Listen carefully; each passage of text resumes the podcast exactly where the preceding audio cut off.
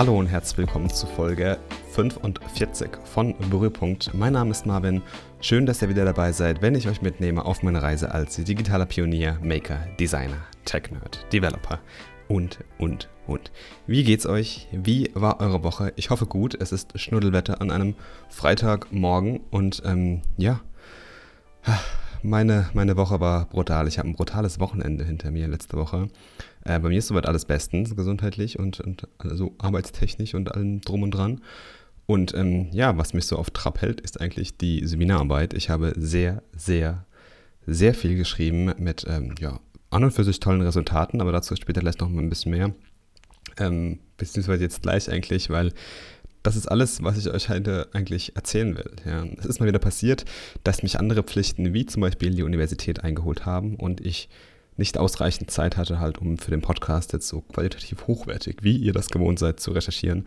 Ähm, aber das kann vorkommen. Deshalb gibt es einfach nur ein paar kleine Insights in meine Seminararbeit, meine Literaturreview zum Thema digitale Nudges. Und Mittlerweile kann man das Ding auch wirklich Literaturreview nennen. Ja, es hat Form angenommen, ich habe wirklich viel geschrieben, die Kapitel sind gefüllt und was ich jetzt einfach mal so in der letzten Woche gemacht habe, ich habe wirklich jedes Chapter einfach mal rausgehauen, richtig rausgeballert einfach und habe jetzt auch wirklich die komplette Review eigentlich fertig geschrieben. Das heißt, ich habe alle meine Gedanken eigentlich reingepackt und musste jetzt einfach noch so ein bisschen sortieren und formen und ähm, muss jetzt einfach so über die einzelnen Chapter iterieren. Ich habe jetzt äh, die Introduction habe ich schon mal fertig und alles. Aber ähm, ja, ich war dann am Wochenende zum Beispiel im Results Chapter, also da, wo ich dann wirklich meine Resultate und meine Findings vorstelle und die verschiedenen Paper, die ich jetzt gefunden und auch analysiert habe. Und äh, das Ding hat wirklich sehr, sehr, sehr viel Zeit gefressen. Das hätte ich nicht gedacht. Ähm, ich habe überall Tabellen angefertigt dafür und ich habe dann auch mal so, so, ja, wie soll man sagen, so Cross-References gemacht. Das heißt, ich habe zum Beispiel einmal geschaut, ähm, ich habe in meinem Coding oder meiner Concept Matrix habe ich immer geschaut, okay, welches Paper benutzt denn welche äh, Heuristic oder welches Bias fürs Nudge Design. Und ähm, jetzt habe ich mir gedacht, okay, jetzt ist aber interessant, welche Research Method nutzt denn welchen Bias am meisten und welcher Teil von der Choice Architecture ist von welchem Experiment oder von welchem Bias oder Heuristic beeinflusst und sowas. Und das hat mich einfach mega interessiert und das fand ich wirklich super spannend, aber es hat einfach enorm viel Zeit gekostet. Ja. Ähm, aber im Endeffekt war das eine wirklich sehr gute Übung, denn so habe ich wirklich sehr tiefgehend analysiert, also so fühlt es sich für mich an und ich habe mir auch schon sehr viele Gedanken zu meiner Conclusion gemacht, das heißt, was eigentlich so mein Statement am Ende sein soll zu dieser Literaturreview und ähm, alles in allem, was jetzt steht, ist eigentlich die Introduction, die ist sehr schön geworden, meiner Meinung nach. Die Backgrounds, also so das ganze theoretische und Conceptual Model hinten dran steht eigentlich auch, das ist auch gut geworden. Die Methods muss ich noch ein bisschen aktualisieren, gerade ein paar Zahlen und sowas, genauso wie die Results. Und über die Conclusion muss ich auch nochmal drüber gehen. Aber alles im Allen, 23 Seiten, wunderschön, ne, wunderschön geschrieben ist es nicht. Auch so, ich, mir ist jetzt echt mal aufgefallen, dass es wirklich schwer ist, in Englisch zu schreiben. Gerade auf so einem Scientific Writing Niveau ist es wirklich sehr, sehr schwer. Ich benutze da Grammarly ein bisschen zur Hilfe ähm, zum, zum Formulieren und sowas. Aber an und für sich ist es wirklich sehr, sehr schwierig, ähm, den, den Sprachstil wirklich sehr natürlich zu halten. Ja? Aber hey, ich, ich gebe mir Mühe, ich werde daran arbeiten und werde es hoffentlich auch noch verbessern. Und was ich euch heute noch zeigen will, so ein bisschen, ja, so, so meine Insights, ja, einfach einen kurzen Einblick in die Ergebnisse der Seminararbeit, was ich jetzt einfach alles mal schon so gemacht habe. Und äh, ja, alles in allem habe ich eigentlich 37 Paper reviewed, die sich mit digitalen Nudges beschäftigen. Ich hatte am Anfang 42, habe dann aber fünf Stück rausgeworfen, einfach weil die wirklich nur äh, sich auf Offline-Nudges ja eigentlich sage ich mal, begrenzt haben. Und ähm, ja, deswegen sind es jetzt 37 geworden. Der Großteil davon, 31 Paper, sind empirisch, also haben eine empirische Recherchemethode, sage ich einfach mal.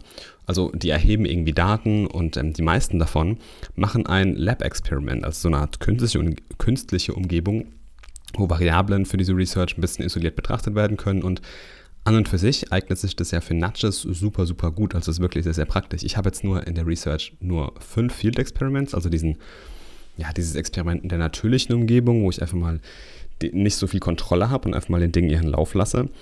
Wirkt halt irgendwie viel realistischer und das merkt man auch immer an den Resultaten von dem, von dem Experiment. Das ist wirklich sehr, sehr interessant. Und so das eigentlich so zum, zum Vorgehen der Research. Interessant ist auch, der Hauptteil der kompletten Analyse oder der, sag ich mal, dem, von dem Research Output ist in der Domain oder im Bereich der Consumer Choice. Also besteht irgendwie auch so ein Incentive aus der Wirtschaft an dem ganzen Thema Nudges, was natürlich auch sehr interessant ist.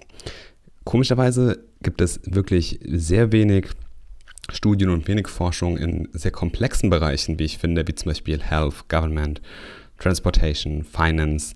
Eher gesagt, es gibt gar keine Research in den Bereichen Education und Government, aber da erwartet man vielleicht auch Nudges nicht gerade, ja, dass die da sehr, sehr präsent sind oder sind noch nicht so die Bereiche, wo Nudges vielleicht super interessant sind.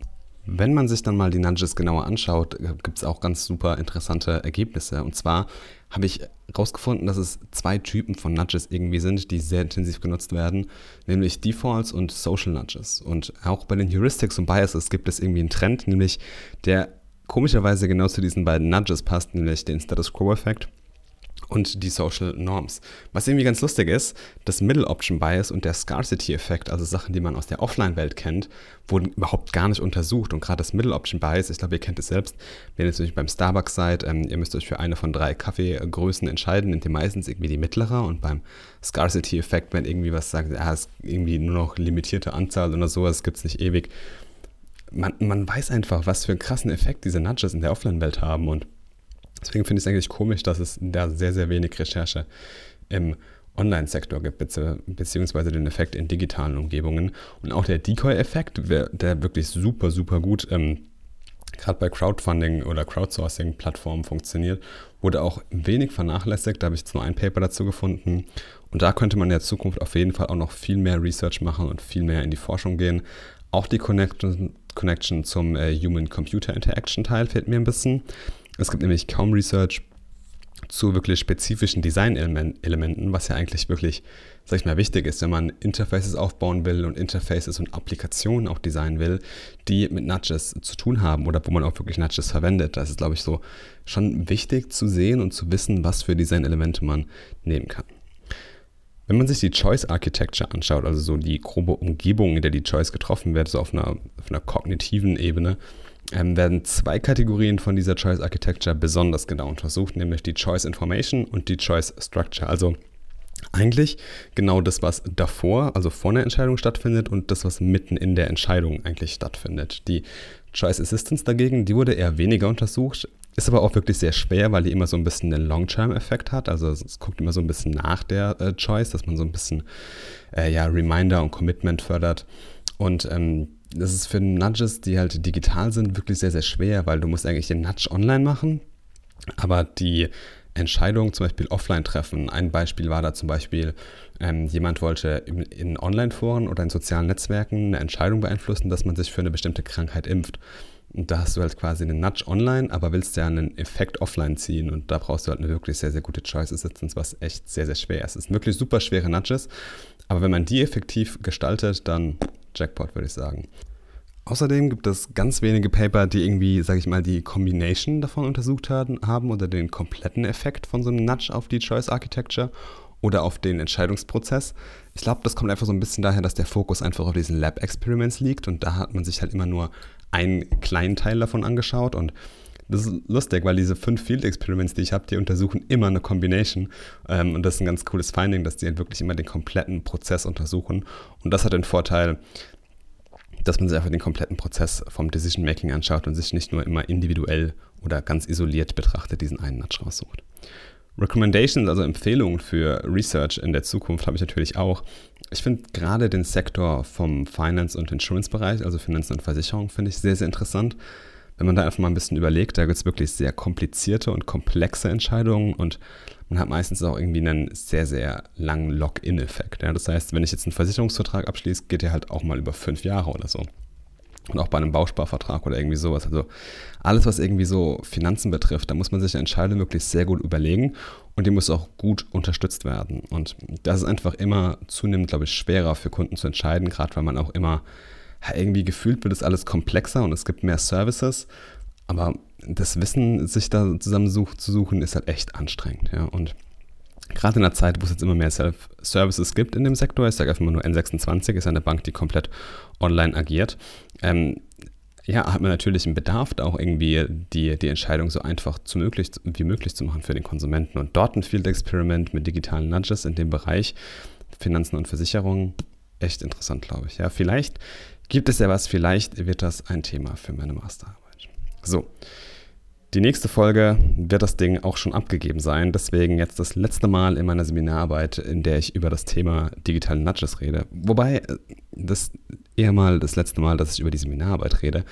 Digitale Nudges werde ich vielleicht wieder in Zukunft in den Podcast bringen. Ich glaube, das ist trotzdem immer noch ein interessantes Thema. Spätestens bei der Masterarbeit werde ich es auf jeden Fall wieder herholen. Und ähm, ja, ich würde mal sagen, auch wenn die Folge heute kurz war, ich hoffe, ihr habt Verständnis dafür. Nächste Woche bin ich mit einer geballten Ladung an Links und News wieder da. Ich klemme mich wieder hinter die Tastatur und hau die Tasten. Es gibt noch sehr, sehr, sehr viel zu tun. Euch wünsche ich natürlich ein wunderschönes Wochenende und wir hören uns wieder nächsten Freitag. Bis dahin sage ich, keep creating awesome stuff. Ciao.